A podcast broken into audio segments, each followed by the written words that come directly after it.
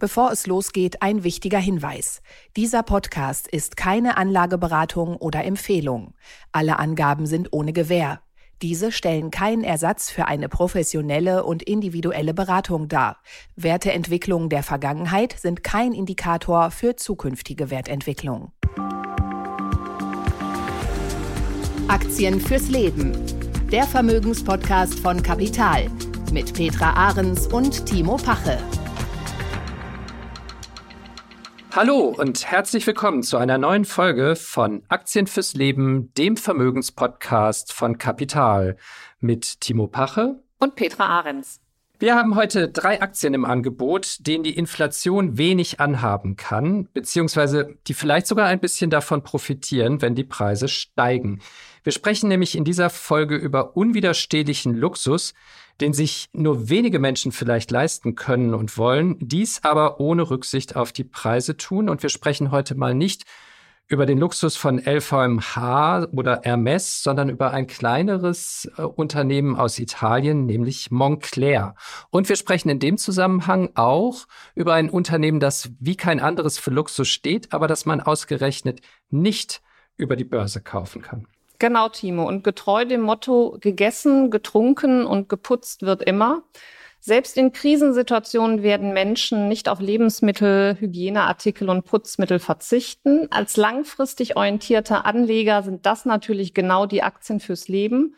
Und so sind die beiden Unternehmen Nestlé und der in Deutschland weitestgehend unbekanntere US-Konsumgüterhersteller Church Dwight heute unsere Themen. Und zuvor noch ein Blick zurück auf den vergangenen Donnerstag, als die EZB für einige Marktbeobachter, glaube ich, ein bisschen überraschend, die Zinsen nochmal angehoben hat um 0,25 Prozentpunkte.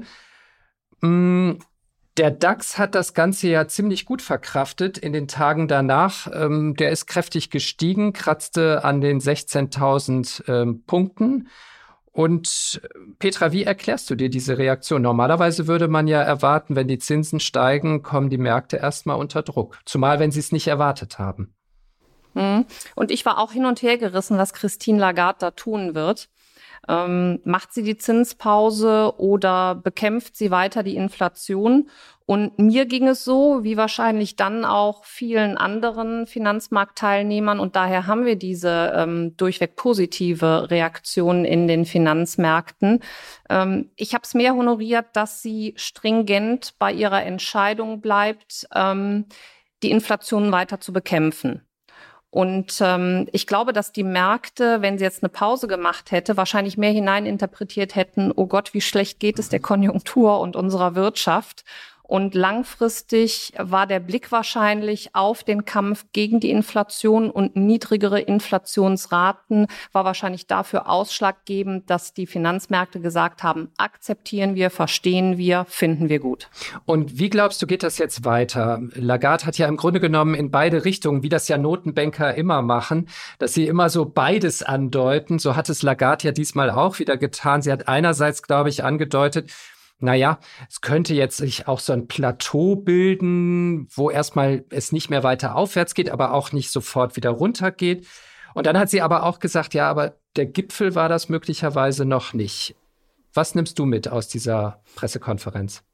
Ja, es war auch, es war auch keine einheitliche Entscheidung im EZB-Rat, aber es gab eine solide Mehrheit für diese Entscheidung und O-Ton von ihr war dann, die künftigen Entscheidungen des EZB-Rats werden sicherstellen, dass die Leitzinsen der EZB so lange wie möglich oder nötig auf einem ausreichend restriktiven Niveau festgesetzt werden.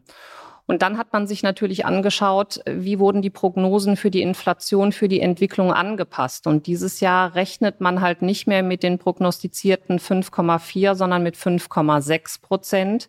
Auch für 2024 hat man die Prognosen von 3 auf 3,2 angehoben. Und selbst 2025 hat man gesagt, erst dann werden wir anstreben, die eventuell 2,1, 2,2 zu erreichen. Das bedeutet, ähm, sie wird es weiterhin mhm. bekämpfen müssen und diese Stellschraube ist halt, äh, ist der Zins. Daher rechne ich persönlich mit weiteren Erhöhungen, vielleicht nicht direkt beim nächsten Mal, aber dieses Jahr wird es, also würde es mich wundern, wenn keine Zinssteigerung mehr kommen würde. Ja, das sehe ich genauso, zumal ja, und auch das hat sie ja schon angedeutet in ihrem Auftritt, die nächste Runde der Preiserhöhungen steht ja im Grunde genommen schon vor der Tür. Ne? Wir sehen es bei den Energiepreisen, wir sehen es bei den Lebensmittelpreisen. Ich war letztens richtig erschrocken, als ich, es ist ja noch September, irgendwie mhm. meine Lieblingstomaten wieder kaufen wollte und die kosten schon wieder fast fünf Euro.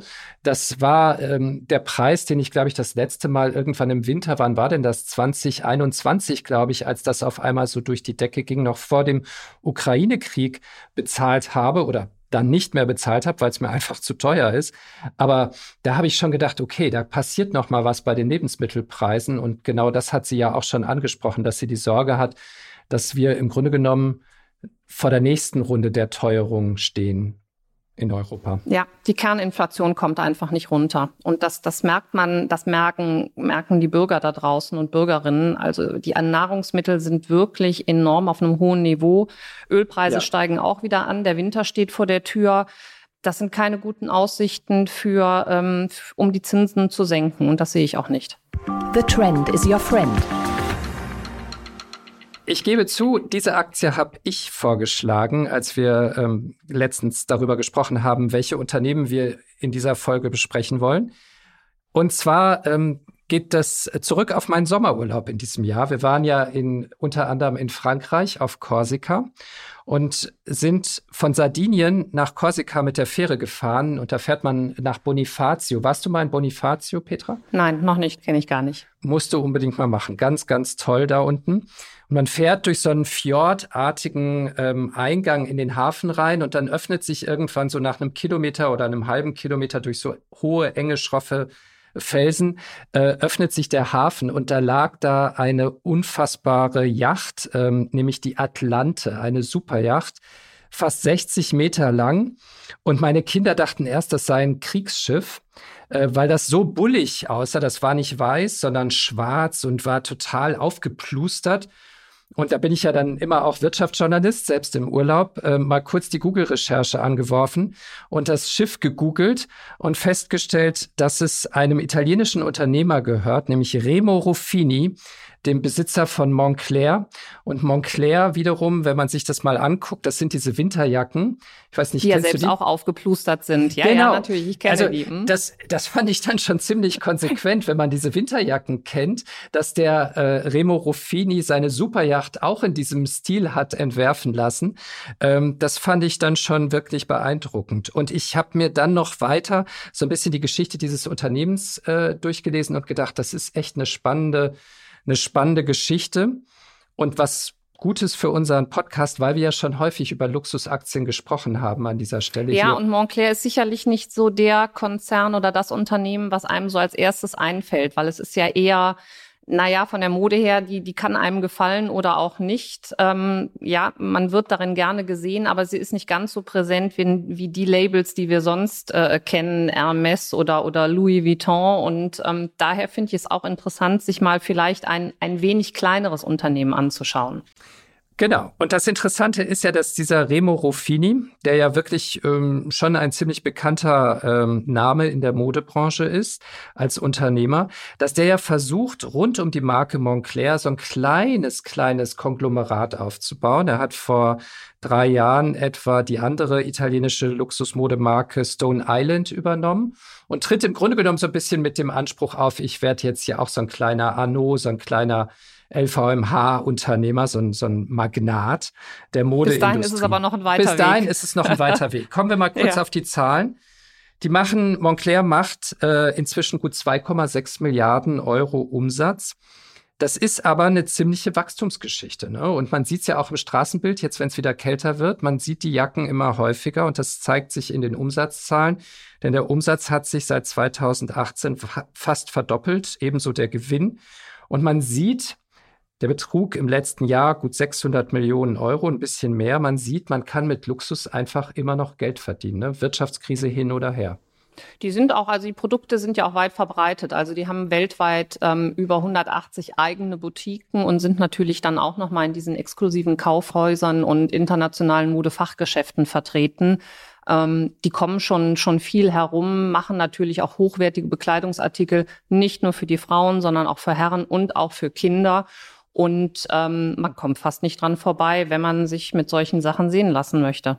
Wenn wir jetzt Montclair mal vergleichen mit diesen großen Luxusmarken, du hast sie angesprochen, Hermes oder LVMH, wie sieht es da aus mit der Rentabilität? Ist das vergleichbar oder sind dann am Ende die großen Konzerne doch die interessanteren Unternehmen für die Aktienanlage?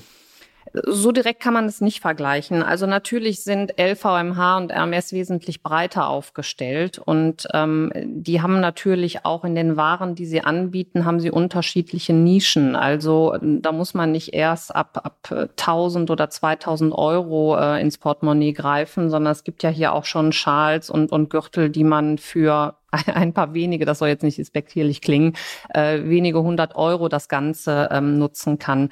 Und ähm, Hermes und, und Louis Vuitton sind natürlich ganz, ganz stark im asiatischen Bereich vertreten. Ich glaube, die machen zwischen 60 und 70 Prozent des Umsatzes in, in Asien.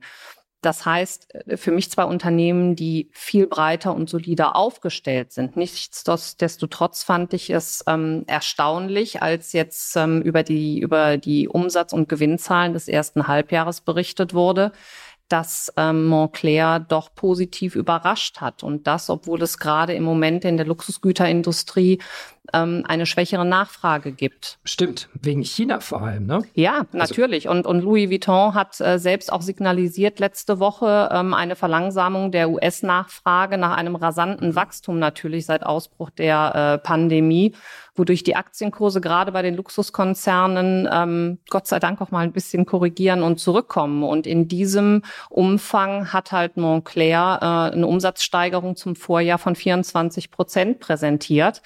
Jetzt muss man dazu sagen, ähm, das ist dahingehend erstaunlich oder auch, das sind sehr ermutigende Zahlen, die die Analysten so auch nicht erwartet haben, weil das erste Halbjahr für Montclair gar nicht mal so ausschlaggebend und relevant ist, wie wir eben gesagt haben. Die produzieren ja überwiegend Winterjacken. Das heißt also, die Kernmarke, die den größten Teil des Umsatzes ausmacht, wird erst im Winter erwirtschaftet. Und ähm, daher ist das schon, natürlich waren das Zahlen, die die Anleger und Analysten gleichermaßen überrascht und überzeugt haben.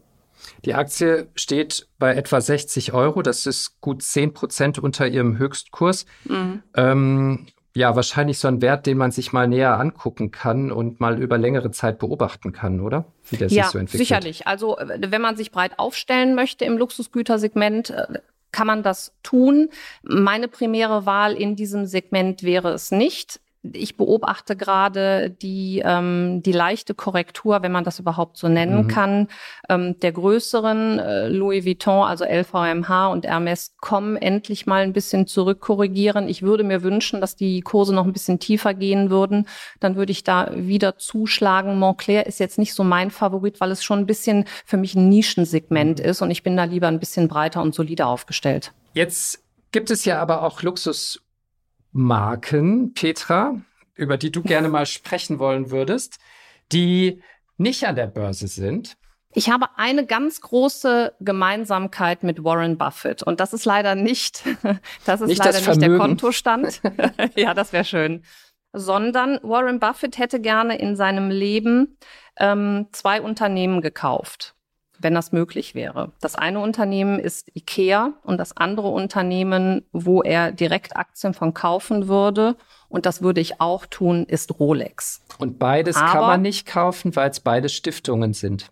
Genau, also leider ist Rolex nicht an der Börse notiert. Und ähm, ich habe mich natürlich im Vorfeld unseres Podcasts habe ich mich noch ein bisschen mehr damit beschäftigt. Also bisher war es einfach so, ich kenne Rolex, weil man sieht mittlerweile diese diese Uhren ähm, fast an jedem Handgelenk, egal ob Männlein oder Weiblein. Und ich selbst finde die einige Modelle davon auch wunderschön. Ich trage auch selbst eine Rolex.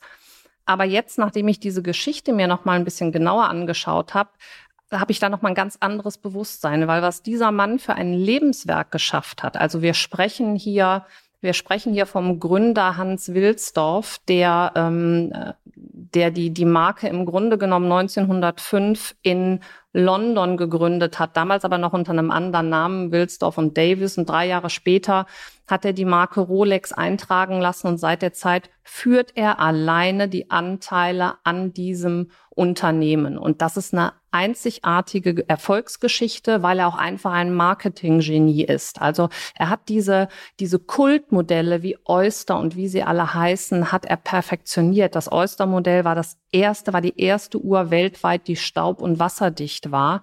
Und er hat einfach eine Marke kreiert. Und ähm, kurz vor seinem Tod, ähm, er ist äh, mit 79 Jahren verstorben, 1960, hat er eine Stiftung gegründet, weil er selbst keine Nachkommen hat. Er hat keine Kinder und hat dann eine Stiftung ähm, gegründet, die Hans-Wilsdorf-Stiftung, und hat das gesamte Vermögen, was er bis dato erwirtschaftet hatte, und auch die Eigentumsrechte an Rolex komplett in diese Stiftung gegeben, natürlich mit dem Zweck Fortbestand von Rolex.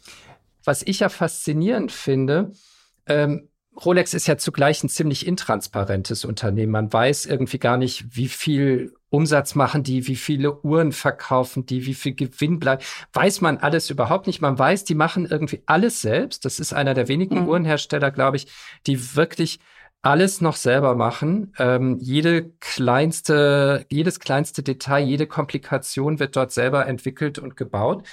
Ähm, das finde ich total interessant und gleichzeitig sagst du aber, man sieht sie ja inzwischen fast an jedem Handgelenk. Ich frage mich, mhm. das stimmt, das ist mir auch schon aufgefallen. Vielleicht sind nicht alle echt, die man da so sieht an den Handgelenken. Das hoffe ich zumindest so ein bisschen. Ähm, für die, allein schon für die Marke, ja, allein für die Marke, weil wenn jetzt alle diese Uhr tragen, dann ist es ja irgendwie auch wieder ein Problem, weil wenn alle die Uhr tragen, dann ist es ja ziemlich gewöhnlich, dann wird es ja ähm, wie so eine Casio. Äh, also ich habe vor einigen Jahren versucht, ähm, eine Rolex zu kaufen. Und äh, seit der Zeit bin ich hier in Köln bei drei Juwelieren auf der Warteliste, weil ich ein bestimmtes Modell haben möchte. Und ich bin bis heute noch kein einziges Mal angerufen worden. Ähm, dass sie diese Uhr haben, die sie mir verkaufen können. Und wir sprechen ja hier jetzt nicht von, wir sprechen in der Tat nicht von unter 10.000 Euro. Das heißt, die Warteliste an Nachfrage, das ist diese typische künstliche ja. Verknappung. Ja. Darauf wollte die ist ich so hinaus. groß. Mhm. Und ah, siehst du, also das ist, die wird einfach nicht zugeteilt. Ja. Die werden produziert. Man geht davon aus, man schätzt. Also dieses Unternehmen ist ja sowas von verschwiegen, auch der gesamte achtköpfige Stiftungsrat.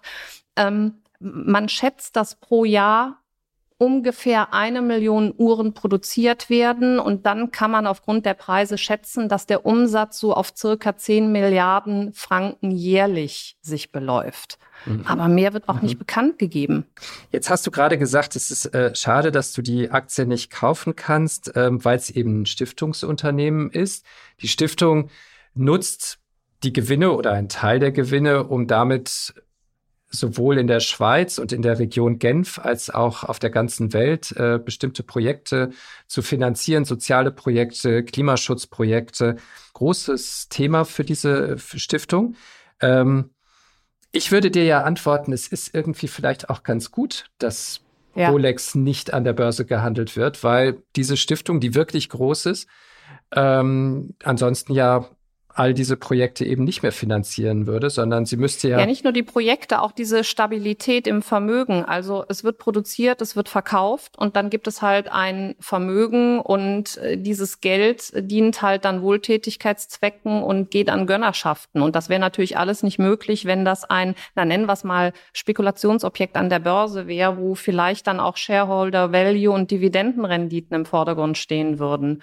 Und angeblich stehen rund 300 Millionen Franken jedes Jahr für Großprojekte und für kleinere Sachen zur Verfügung. Ähm, und gemäß Stiftungszweck ähm, darf das Geld fast ausschließlich auch nur im Kanton Genf eingesetzt werden. Also schon zu Lebzeiten hat Hans Wilsdorf gesagt, dass er zum Beispiel ähm, kultivierte und verdiente Frauen diskret unterstützen müsste oder möchte. Und all diese Stiftungszwecke, die er damals aufgeführt hat, hatten im Zusatz en Genève, also in Genf, im Kanton Genf. Und deswegen spricht man hier auch bei der Wilsdorf Stiftung oder man sagt einfach nur, da ist Wilsdorf mit drin, spricht man auch so ein bisschen vom Staat in Staat, weil alles, was in Genf passiert, ob das eine Brücke ist, ob das die Übernahme ist von einem Kino, alles das wird gerade von dieser Stiftung übernommen. Und das finde ich natürlich unglaublich schön. Also was für ein wunder, wunderschönes Lebenswerk, ein hochprofitables Unternehmen, höchste Qualität der Produkte und die Gewinne werden der breiten Öffentlichkeit zugeführt. Also damit tut man ja fast was Gutes, wenn man diese Produkte kauft. Okay, ähm, also gut, dass die nicht an der Börse sind. Das Ganze sehen.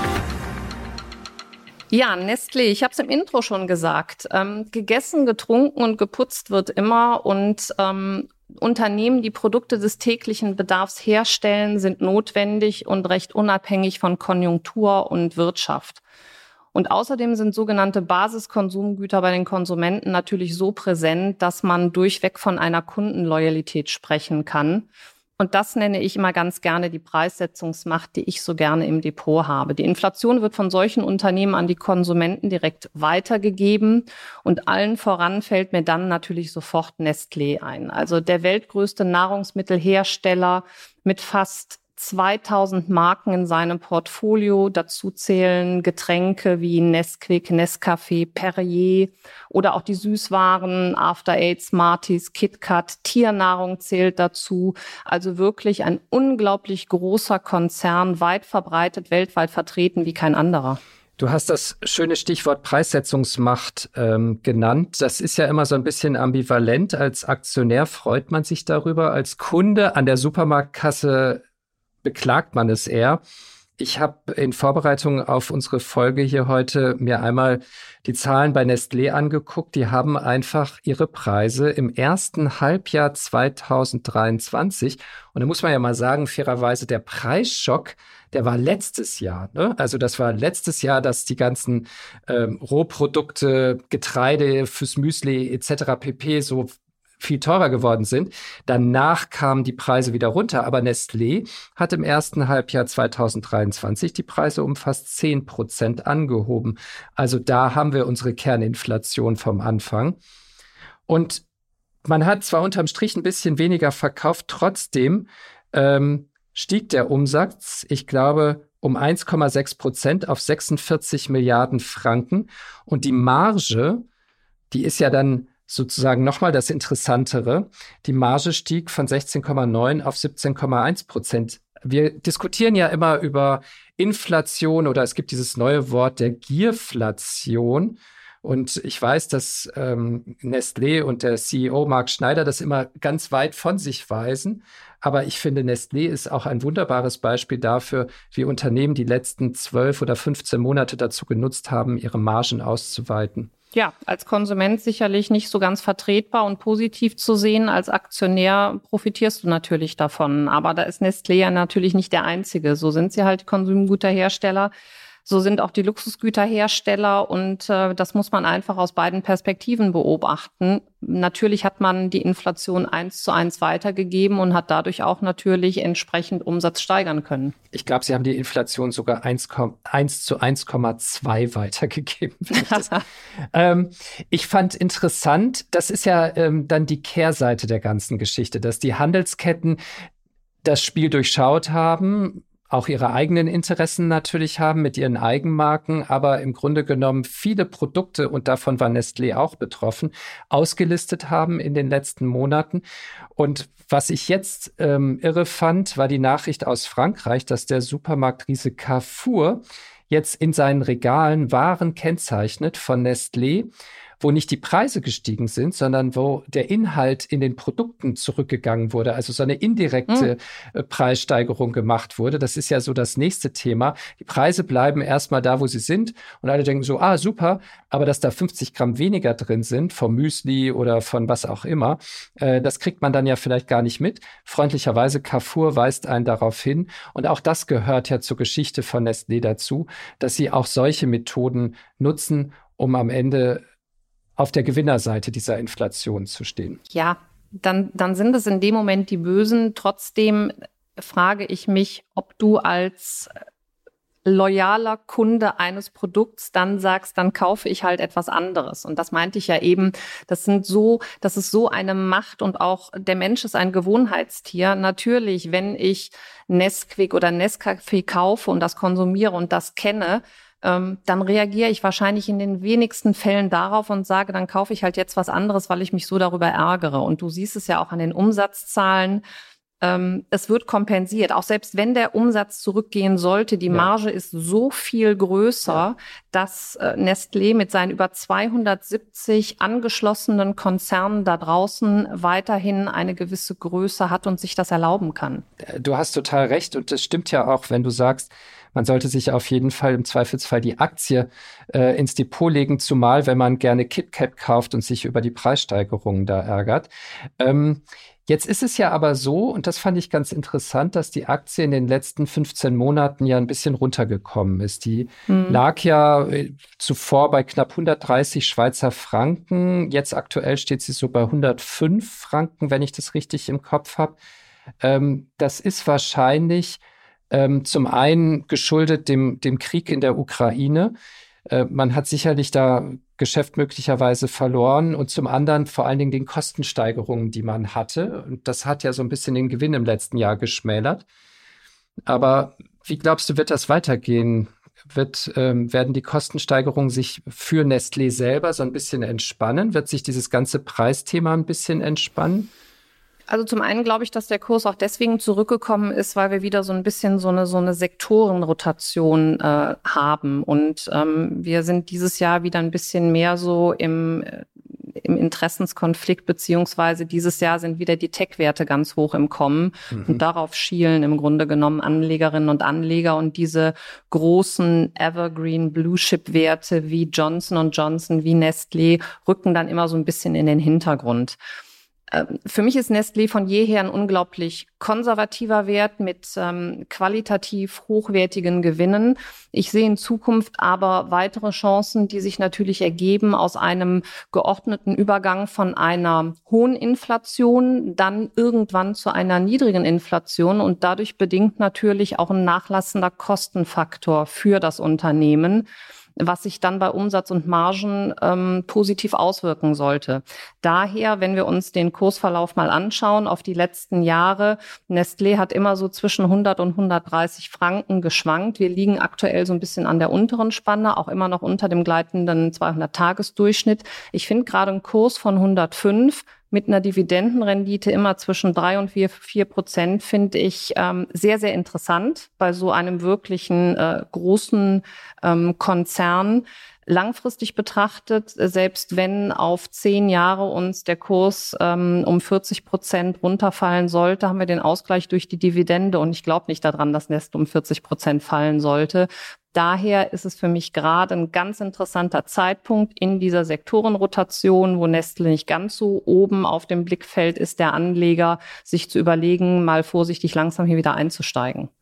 Klein, aber oho. Ähnliche Branche, in Deutschland aber ziemlich unbekannt, der US-Hersteller von Haushaltswaren Church White. Hierzulande kennt man die Marke vor allen Dingen oder kennt man das Unternehmen vor allen Dingen mit einer einzigen Marke, nämlich Perlweiß. Und da muss ich ähm, als Kind der 70er und 80er Jahre bekennen, das ist so ein bisschen so ein Kindheitstrauma von mir, weil ich diese Werbung von dieser Zahnpasta und diesem weißen, strahlend weißen Lächeln der Frau in dieser Werbung, die kriege ich irgendwie nicht aus dem Kopf raus. Das ist ähm, so ein bisschen wie mit Priel. Wir hatten ja, nee, gar nicht. War Doch, es war Priel. Sie baden gerade ihre Hände drin. Das war Colgate Palmolive. Jetzt haben wir es, ja. okay, Palmolive. Genau. So, also äh, genau die gleiche Zeit und das ist also Perlweiß und das man hat ja irgendwie immer so das Gefühl, was ist das überhaupt für ein Unternehmen? Und das Interessante da war jetzt zu sehen, Mensch, das ist ja echt ähm, eine eigentlich eine Legende am US-Aktienmarkt, wenn ich das richtig sehe. Ja, ja, genau. Ich hatte, ich hatte es ja vorgeschlagen und ähm, dir sagt es ja so auf, auf, auf Anhieb gar nichts. Und ähm, so viel gibt es vielleicht auch darüber gar nicht zu berichten, obwohl Church und Dwight im Grunde genommen das US-lokale ähm, Pendant zu Nestlé weltweit ist, weil es genauso ein Konsumgüterhersteller ist wie Nestlé, die halt auch mit der Entwicklung, mit der Herstellung und Vermarktung von Haushaltsprodukten wie Waschmittel, Katzenstreu, Reinigungsprodukten beschäftigt sind. Die machen Körperpflege, wie eben gesagt, Mundpflege, Cremes. Ähm, hinzu kommen in Amerika natürlich besonders beliebt Nahrungsergänzungsmittel. Und dann gibt es auch noch Spezialprodukte, ähm, Tierprodukte, Spezialchemikalien und solche Sachen. Und das Unternehmen ist relativ groß, ähm, auch schon 1846 gegründet, ähm, gehört in den USA wirklich zu den ganz großen. Börsenwert ist auch nicht zu verachten mit 22 Milliarden US-Dollar. Daher fand ich es interessant, ähm, wenn man so ein bisschen sein Portfolio in der Konsumgüterwelt verbreitern möchte, kann man sich also diesen Wert auch mal anschauen. Das stimmt, aber 22 Milliarden Dollar Börsenwert, dahinter steckt ja auch bei 5 Milliarden Dollar Umsatz übrigens und Gewinn, glaube ich, mhm. 500, 600 Millionen Dollar, glaube ich, ne? Ja, 520 Millionen Dollar. Das mhm. ist dann aber schon ganz schön ordentliches KGV. Also der Laden ist ganz schön hoch ja. bewertet, ne? Ja, und das ist halt auch gerade der, der größte Kritikpunkt, warum ich den Wert beobachten würde, aber nicht kaufen würde. KGV liegt bei, bei 52,9. Das ist nicht mehr so günstig bewertet. Aber dafür, äh, wenn man sich mal den Chart anguckt, das ist eine absolut super saubere Performance. Also auf die letzten zehn Jahre jedes Jahr im Mittel 14 Prozent gemacht. Den Chart kann man sich noch viel länger anschauen. Und dann sieht man erstmal, was für ein beständiges Unternehmen das ist, obwohl es hierzulande wirklich so gut wie gar nicht bekannt ist. Die Eigenkapitalquote, die Bilanzsumme steigen kontinuierlich an. Ähm, das Unternehmen profitiert von einer konstanten Nachfrage nach diesen Produkten wie Haushalt- und Körperpflegeprodukten haben jetzt auch ein sehr starkes zweites Quartal präsentiert und daher konnten selbst die Jahresprognosen für dieses Jahr Umsatz und Gewinn nochmal angehoben werden. Im Moment, wie gesagt, auch wirklich teuer mit dem KGV von 52,9. Aber langfristig kann ich nur dazu raten, diesen Wert mal auf die Watchlist zu nehmen.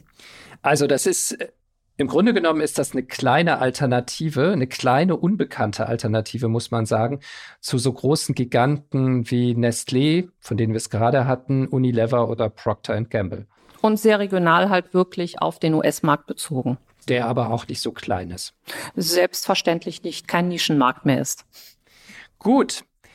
Das war ähm, die neue Folge von Aktien fürs Leben, dem Vermögenspodcast von Kapital mit Timo Pache und Petra Ahrens. Danke, dass Sie zugehört haben und bis zum nächsten Mal. Tschüss. Bis zum nächsten Mal. Tschüss. Aktien fürs Leben. Der Vermögenspodcast von Kapital mit Petra Ahrens und Timo Pache.